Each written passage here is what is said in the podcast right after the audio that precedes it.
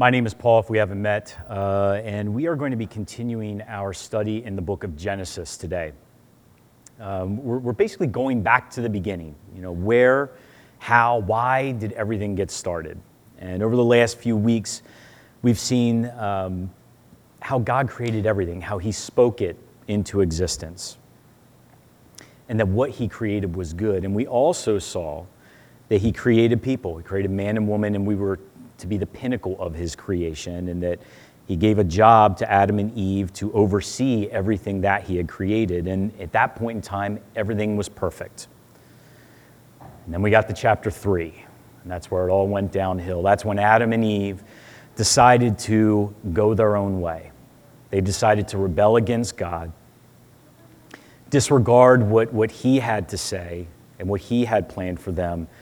In short, they sinned. And with that sin, we saw immediate effects on them. They had to be thrown out of the paradise that they were in, and death entered the world, and creation was fractured. So, kind of a bleak picture of, of where we left off. And we're going to be picking up that story today in Genesis chapter 4, um, and we're going to see how the effects of sin have continued to impact the world, and specifically by, I would say, history's most famous brothers, Cain and Abel. And uh, Keith was right. There's a lot of drama. So if you like drama, this is, this is the chapter for you. But what I want to do is kind of look beyond the drama. I want to look beyond the actions that take place. And I want to see why things are happening. When we're focusing on the words and actions, what I want us to do is look at what it reveals about the hearts of those involved. We're going to be doing a, a heart exam of, of sorts today. We're going to be looking at Cain's heart. We're going to be looking at the heart of Abel. We're going to see God's heart. And the other thing I really want us to do is dive in and look at our own hearts in relation to what we see happening here. So, with that, let's just take a moment to pray and then we will dive in. Father, thank you for the chance to be here today. It's no accidents. You have us all here for a reason.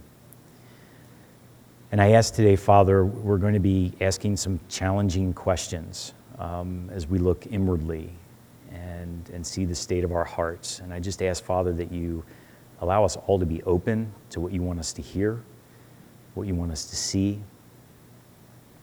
And I just pray for the Holy Spirit to be active and, and in this room today. I pray all this in Jesus' name. Amen. So, what we're going to do, we're going to read through the entire chapter um, so you get the full story, and then we'll come back and we'll break everything down. So, uh, it's up on the screen, and again, we're in uh, Genesis 4. Now, Adam knew Eve, his wife, and she conceived and bore Cain, saying, I have gotten a man with the help of the Lord. And again, she bore his brother Abel. Now, Abel was a keeper of sheep, and Cain a worker of the ground. In the course of time, Cain brought to the Lord an offering of the fruit of the ground, and Abel also brought of the firstborn of his flock and of their fat portions. And the Lord had regard for Abel and his offering, but for Cain and his offering he had no regard. So Cain was very angry, and his face fell. The Lord said to Cain, Why are you angry, and why has your face fallen? If you do well, will you not be accepted?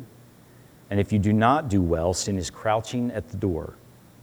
Its desire is contrary to you, but you must rule over it.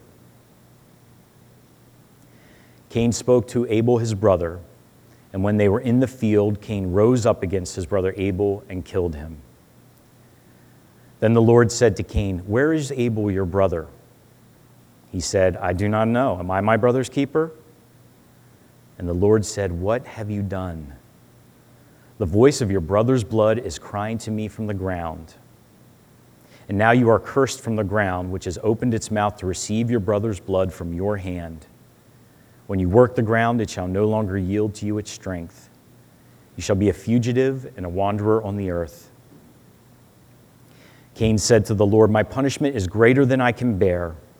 Behold, you have driven me today away from the ground, and away from your face I shall be hidden. I shall be a fugitive and a wanderer on the earth, and whoever finds me will kill me. Then the Lord said to him, Not so. If anyone kills Cain, vengeance shall be taken on him sevenfold. And the Lord put a mark on Cain, lest any who found him should attack him. Then Cain went away from the presence of the Lord and settled in the land of Nod, east of Eden. Cain knew his wife, and she conceived and bore Enoch. When he built a city, he called the name of the city after the name of his son, Enoch.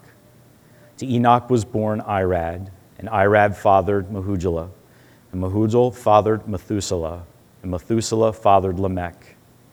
And Lamech took two wives.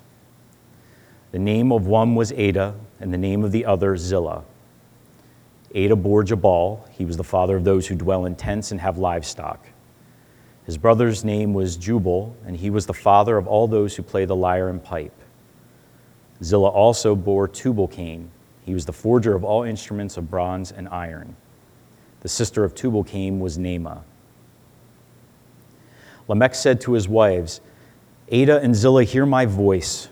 You wives of Lamech, listen to what I say. I have killed a man for wounding me, a young man for striking me. If Cain's revenge is sevenfold, then let Lamech's, then Lamech's is seventy-sevenfold. And Adam knew his wife again, and she bore a son and called his name Seth, for she said, God has appointed to me, appointed for me another offspring instead of Abel, for Cain killed him. To Seth also a son was born, and he called his name Enosh. At that time, people began to call upon the name of the Lord. Awful lot there, let alone the names. That's going to be the quiz at the end, is going through that whole genealogy of names. So I hope you found that. What we're seeing here is a story that's spanning generations in, in just a couple of verses here. Um, and so we're going to step back a little bit and start breaking that down. We're really going to focus on the, the first 16 verses in particular and see what that shows us, but then we're going to show um, the second half and how that plays in as well. So, with that, I want us to start our heart exams. We're going to be looking at three in particular. We're going to look at Cain, we're going to look at Abel, and I want us to look at our own. Now, at the beginning of the story, there's not a lot of background given on the childhoods or the lives of Cain and Abel. All we know is this Cain was the firstborn, he was a farmer. Abel was the younger brother, and he was a shepherd. Then the next thing we see in Scripture is that they're interacting with God. And they're doing this by bringing him a gift or an offering. We see it in verses 3 and 4. In the course of time, Cain brought to the Lord an offering of the fruit of the ground, and Abel also brought of the firstborn of his flock and of their fat portions. Now, when I read that, I'm like, okay, this is a good start because where Adam and Eve left off, not great relationship with God, right? But here it seems like their sons at least have a relationship with Him. You know, they are both bringing him an offering, and it seems that they understand that God is holy and worthy of praise. So that seems like they're, they're on the right track. But then we get to the rest of verse 4. And the Lord had regard for Abel and his offering, but for Cain and his offering, he had no regard. God accepted what Abel brought, he didn't accept what Cain brought. I remember the first time hearing this as a kid. I mean, Cain and Abel is one of those, you know, the accounts that you hear all the time. And I was thinking, God, that's kind of harsh. Like, they're both bringing you something, you know, stuff that they have. They seem to be doing the right things, you know, they're going through the right motions. But, and when that thought popped in my head as I was preparing for the sermon, I realized I, I had two big flaws in that line of thinking. The first one was I was judging God's actions through my perspective rather than the flip. So, sermon for another day, but that's a good thing to remember when you're reading scripture. But the second thing I realized was I was really only looking at the surface. Yes, they both brought something, but what was behind it? What was in their hearts that was fueling why they were doing it in the first place? So that's what I want to do. Let's dig a little bit deeper and see what is reflected in their hearts. What was in Abel's that made God accept what he, or, or that God accepted the, what he brought in, in Cain's heart that had a rejection with it? Hebrews 11:4 gives us a really specific answer. It's nice when scripture does that for us. It says this: By faith Abel offered God a better sacrifice than Cain did. By faith he was commended as righteous when God gave approval to his gifts. And by faith he still speaks even though he is dead. Faith is what differentiated their gifts in his heart and the core of who he was, Abel had faith in God, Cain didn't. Now, you may be sitting there thinking, okay, I see that in Hebrew, but where are we seeing that in the text here in Genesis? Look back at verses 3 and 4 and how their offerings are described. In the course of time, Cain brought uh, the Lord an offering of the fruit of the ground and Abel also brought of the firstborn of his flock and of their fat portions. Now, Moses, who wrote Genesis, is making a really clear distinction here between the quality of the offerings that they're bringing. It may not mean much to us today because we're just not in that culture, but particularly at this time, there was a huge difference in what they were bringing. Let's look at what Abel brought first. It says he brought the firstborn of his flock and by doing that, he is showing tremendous faith. How? There are no Wegmans, there's no Wawa, there's no pizza joint. This guy wanted to eat, he had sheep, right? And there's no guarantee. If he's giving his firstborn over, that's the best he has. There's no guarantee those other sheep are going to have more sheep. What he's doing is giving his life over. That's his livelihood, it's his security, it's his it's, it's all his possession, and he's turning that over to God. That's what it's saying with that firstborn sheep. You know, he really believed God was going to provide what he needed. And that part about the fat portions that he brought, those were considered to be like the richest, most choice part of the animal. So, another thing we're seeing about Abel's heart is instead of keeping the good stuff for himself, he's giving that over to God as well. You know, in, in essence, he's saying, You deserve the best that I have. I'm not holding anything back from you because if I have you, I'm set. I don't need anything else. Now, on the flip side, when Moses describes Cain's gift, he simply describes it as an offering. There's nothing distinct about it. Now, I, you kind of get the sense that, that Cain is just going through the motions. You know, he did the quote unquote right religious thing, he brought an offering, but because he didn't bring his best, he is absolutely showing us his heart. He wasn't focused on God, he was focused on himself.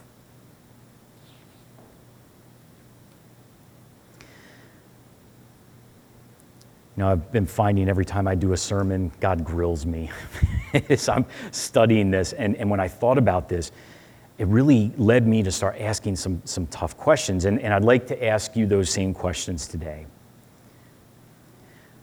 Where's your heart focused? What mindset? I ask myself this what mindset do I fall into? Am I more like Abel or am I more like Cain? You know, do I have the kind of faith in God that I can trust Him that He's going to provide everything I need, that I'm going to give Him my best because that's what He deserves? Or do I hedge my bets sometimes? Do I maybe hold back and keep some of that stuff because maybe I'm not trusting completely? I need to make sure I'm taking care of myself. You know, maybe I'm giving God leftovers, maybe I'm giving Him nothing at all.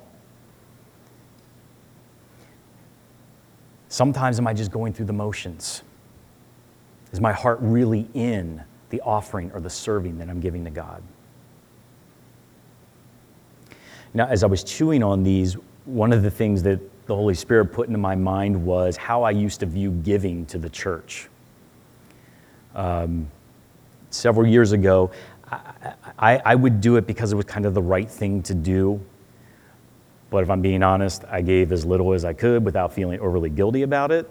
You know, you got your little envelope. but my heart wasn't it. I wanted the money.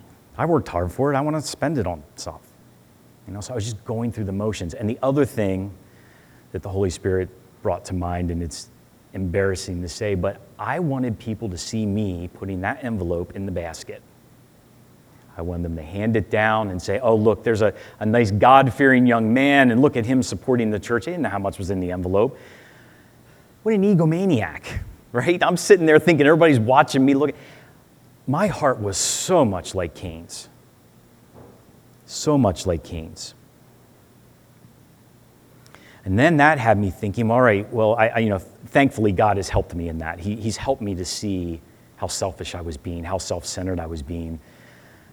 And then he opened up the door. Well, what does that look like in other areas of my life? My family, my work, my community, how I spend my free time. Am I trusting God in all those areas of my life? Am I giving Him my best in all those areas of my life? I'd like to tell you the answer was a resounding yes, but it wasn't. but it's, it's getting better. you know, one of the things I love about God, He is so patient and He brings us along. And I can look back and I can see the changes He's made.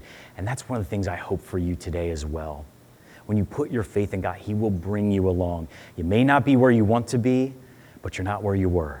I know I'm plagiarizing that from somebody, but it's the truth. Abel brought his best because he had faith in God, and God accepted his offering. Cain's faith was in himself, his was rejected. Here's one of the things I want you to remember today God is always focused on the heart of the giver more than the gift itself. He is more concerned about what is in here than what you're handing over or what you're doing, because that directs, it shows your motivation. Now, at the risk of carrying this whole heart exam analogy a little too far, I want to do an even further heart exam on Cain, and I want us to start taking a look at um, God's heart and how it's revealed in the interactions that they have in the rest of this chapter. So we left off with Cain's offering that's been rejected by God. How does Cain respond?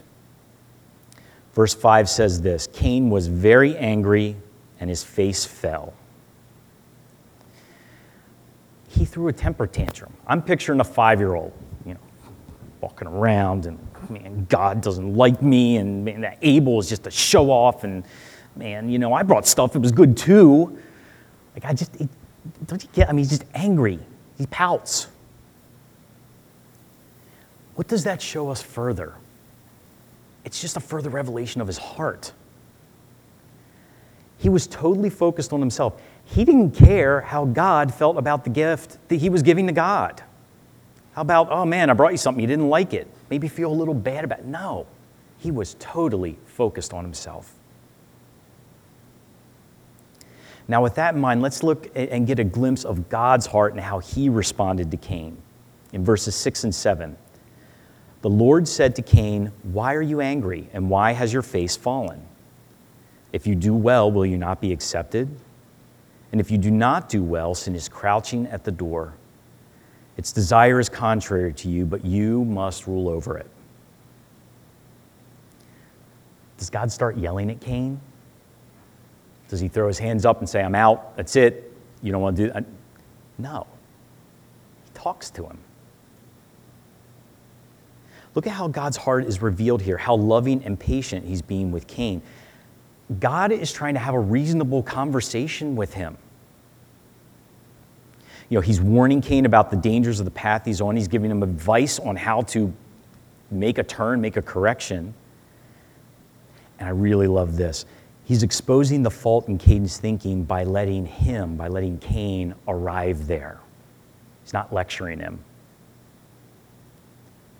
When God's asking you questions, it's not because he's looking for the answer. He wants you to arrive there. And look at this as well. God's not forcing Cain to comply. He's not bending his arm behind his back and saying, You will do that. He's giving him a choice. To me, right here, this is the pivotal point in Cain's life. He has a choice. How is he going to respond? He's been called out, and his sinful heart has been revealed. God's giving him a chance to say, I am sorry. I screwed up. My heart wasn't with you. Honestly, my heart hasn't been with you, but I want it to be. Can you help me? He's got that choice right there to make. So, does Cain take advantage of it? We already read it, so you know the answer is no.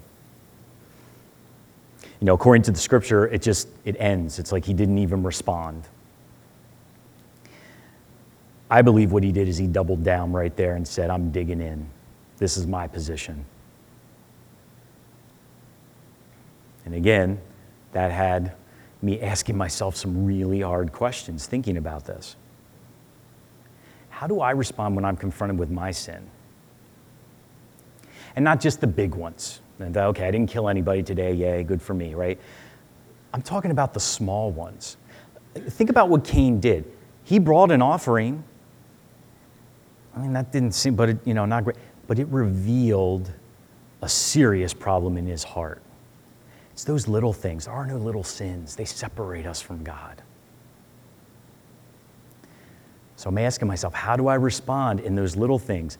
That not giving my best has been sitting on my chest for a while now. Am I giving my best? Because I ultimately work for God, He owns me.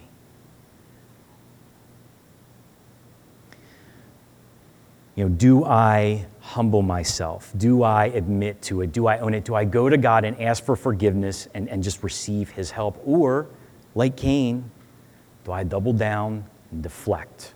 Do I blame others? Do I look outwardly instead of looking inwardly? They're tough questions. And again, I'd like to say that the answer was a resounding yes, I do the right thing, but it's not. There are areas, and I'm so glad I did that because God is showing me areas I still need to turn over. He's still showing me how much I need Him. But I'm really glad I did it, and I really hope, I encourage you to ask yourself those questions this week as well. Because I think just like Cain, that's a pivotal decision making point for each one of us. How are we going to respond when confronted with our sin. So, what happens next?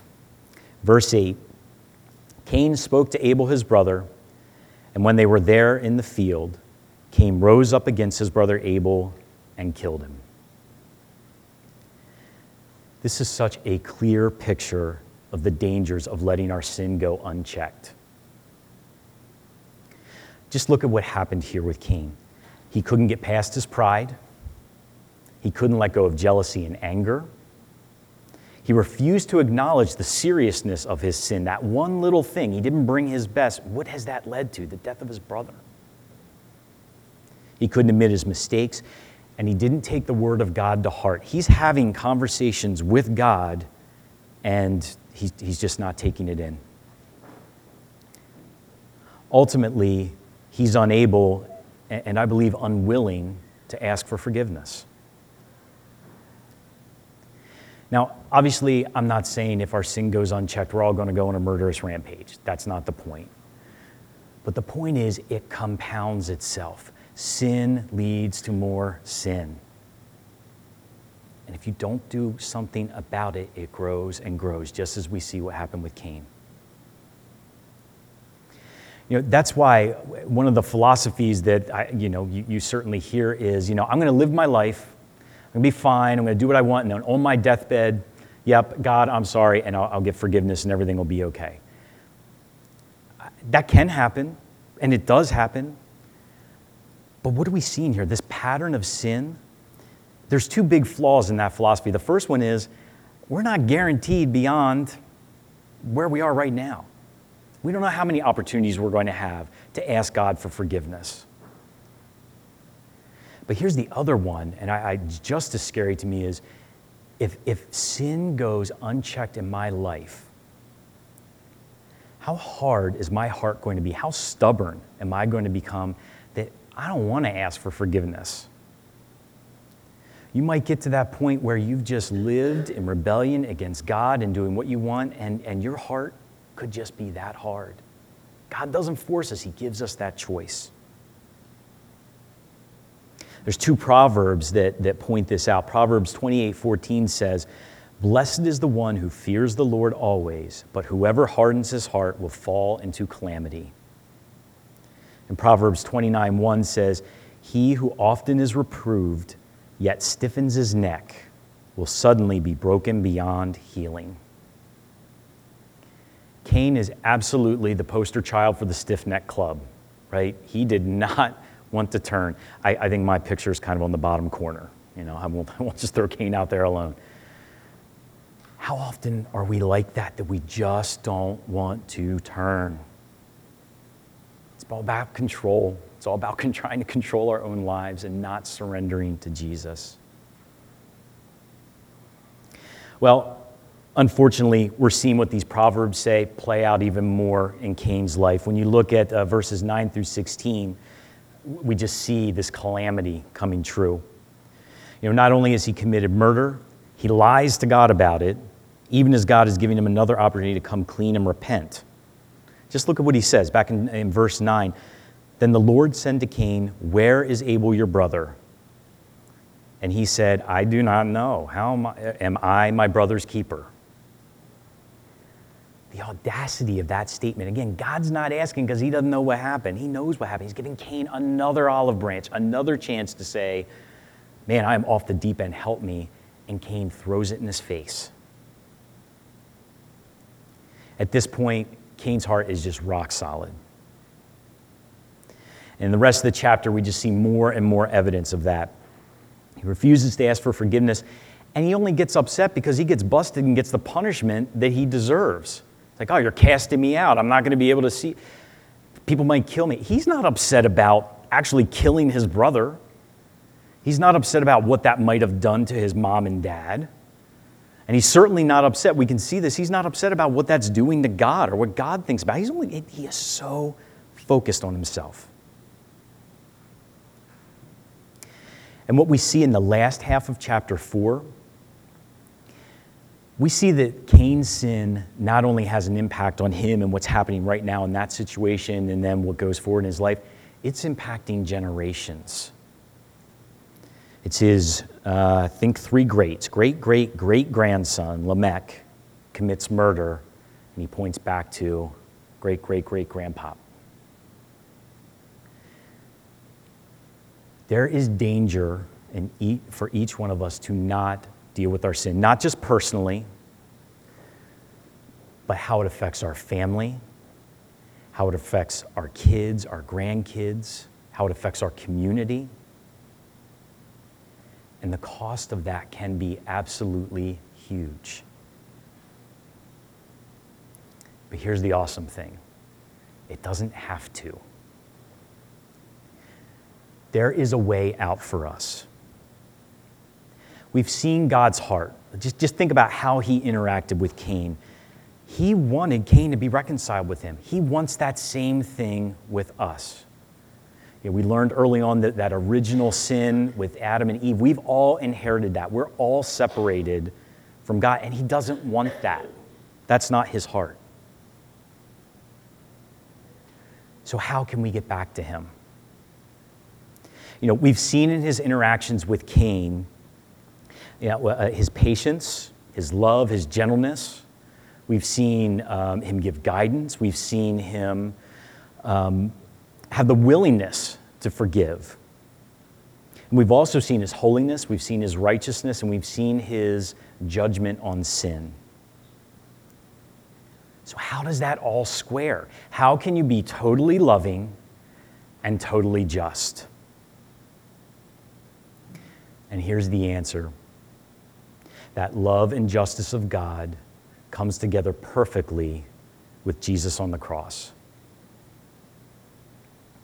He loved us so much that Jesus was willing to come down from his place in heaven, live a perfect life, take on our sin, and then receive the punishment that we deserved for that. That's the good news of the gospel. That's where God's love and justice comes together. He took the judgment on himself. See, Jesus is the fulfillment of the promise that God made to Eve all the way back in Genesis chapter 3, verse 15. And I will put enmity between you and the woman, and between your offspring and hers. He will crush your head, and you will strike his heel. Jesus is the one that God promised that would crush evil and sin. So, what do we do with all that? I want you to walk away today and do your own heart exam. You know, if you're following Jesus, we've asked, I've asked some pretty challenging questions today. I encourage you to pray on that this week and, and really ask God to reveal things to you. Are you giving Him your best? Does your life reflect the fact that you say you are a believer in Jesus and that you're following Him? How do you respond when you're confronted with your sin? Do your relationships with other people reflect the way God was interacting with Cain? If the answer to no, uh, the answer to any of those is no, that's okay. It doesn't have anything to do with your salvation. That's sealed. Once you receive the gift of grace from Jesus, you, you are saved. But what this tells us is there's areas in our lives where our faith needs to grow. It's how God wants to continue to turn us into the, the men and women and kids that, that, that He wants us to be. Now, if you're here today and you haven't made that decision yet to follow Jesus, just like Cain, you have a choice to make. God's not going to force you. That's not what a relationship is. You know, we saw the, the death and destruction uh, that came in Cain's life. But here's the thing receiving Jesus because you're worried about that bad stuff that might happen, that's not really going to change your heart. You're doing it out of fear. What's really going to change your heart is when you see and understand and just receive what Jesus did on the cross. When you understand how much he loves you. If you were the only person on the planet, He would have died for you on the cross because He loves you that much and He wants to be with you. He wants us to be back in fellowship with God.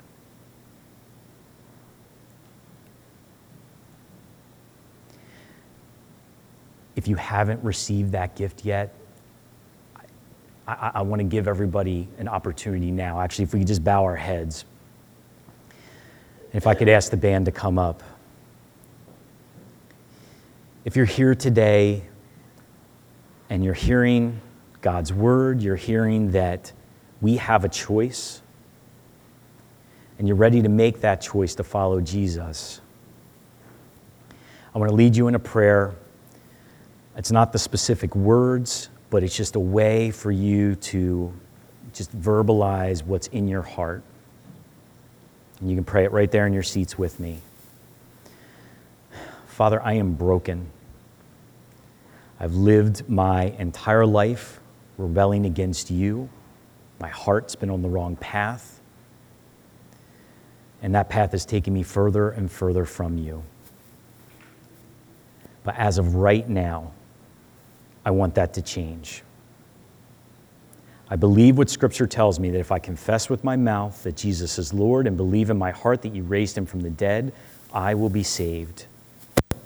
And I profess that right now that Jesus is Lord, and I do believe you raised him from the dead, and I gladly accept your gift of forgiveness.